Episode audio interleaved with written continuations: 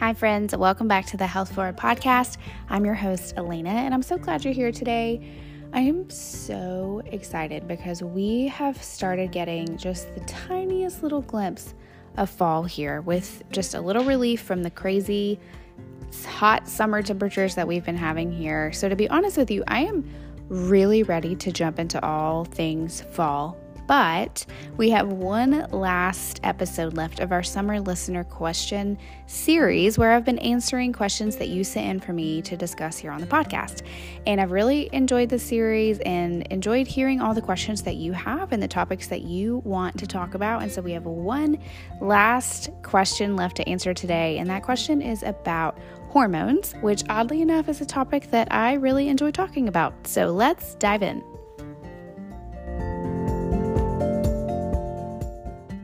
Hey, friends, I'm Elena Davis, your integrative health coach, and I'm so glad you're here. This is the Health Forward podcast, where each week we will be talking about different things that move us forward toward a healthier and more fulfilling life. Thanks so much for listening in.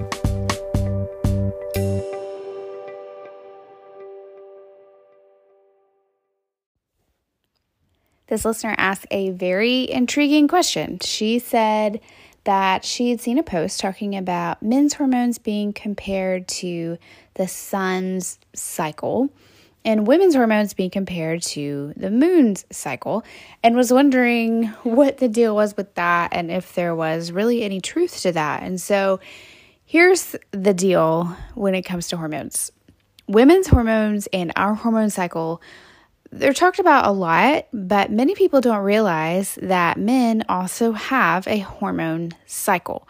They don't realize that men also have the same main sex hormones as women estrogen, progesterone, and testosterone, just in very different amounts than women. So let's kind of talk about the male hormone cycle for a minute since we don't talk about it very much. Unlike women, Men's hormones operate on a 24 hour cycle, and their primary sex hormone is testosterone.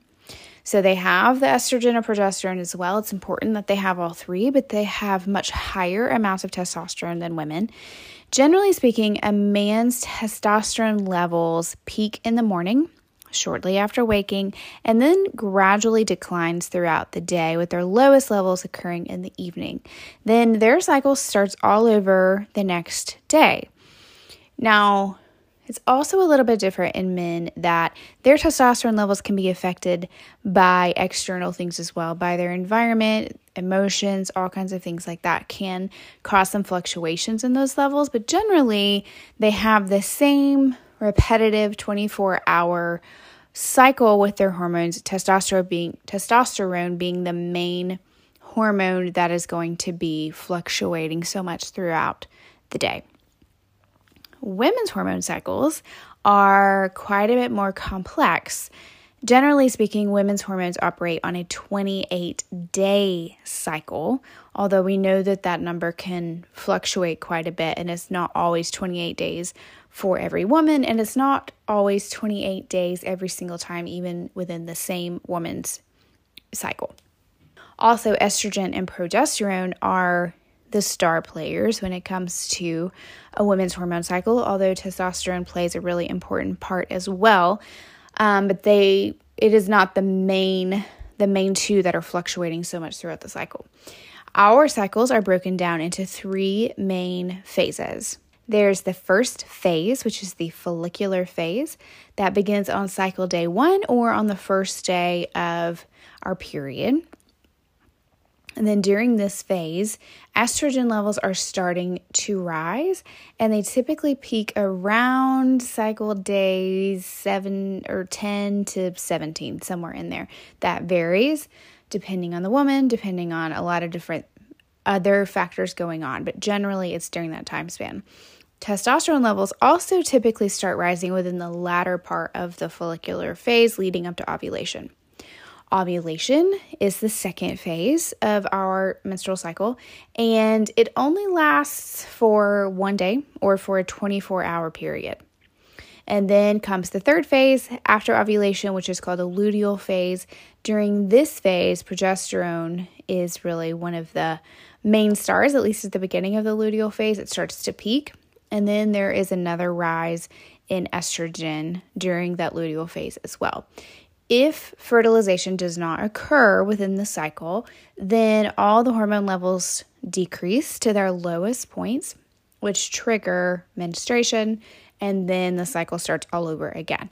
And so you can see the main um, differences between the male and the female cycle, even though the same hormones are involved. Um, they're involved in very different amounts and then on very different cycles. And so, in that way, this analogy with the sun and the moon is kind of accurate. Men's hormone cycles are more like the sun's in the fact that it's a 24 hour um, and every new day is kind of a and its own new cycle type thing. And then for a woman, it's often compared to a moon's phase cycle. So a moon, the moon phase is typically 28 days. Um, and a woman's cycle can be somewhere in that 28 day range. And so for those reasons, yes, a men's hormone cycle is often compared to the sun, and a women's hormone cycle is often compared to the moon.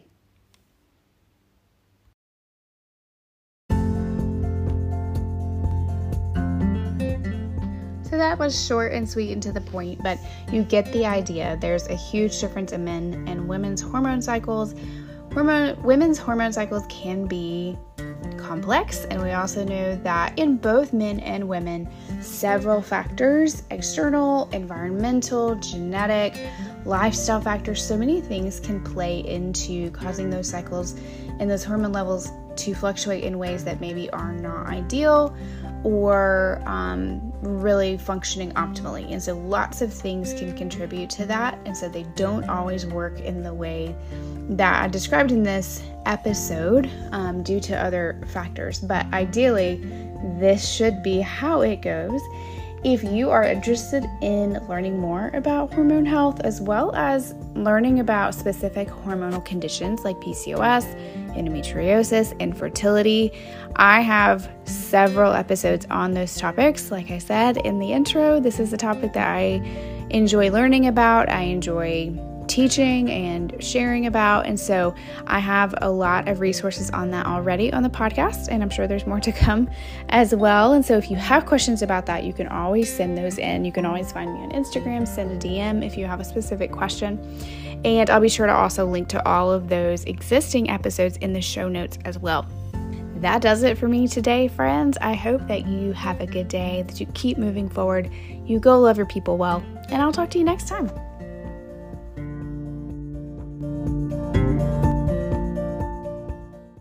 Please remember that the content in this episode is not to be considered as medical advice and is only intended as general health information. Thanks so much for listening in today. See you back here next week for another episode of the Health Forward Podcast.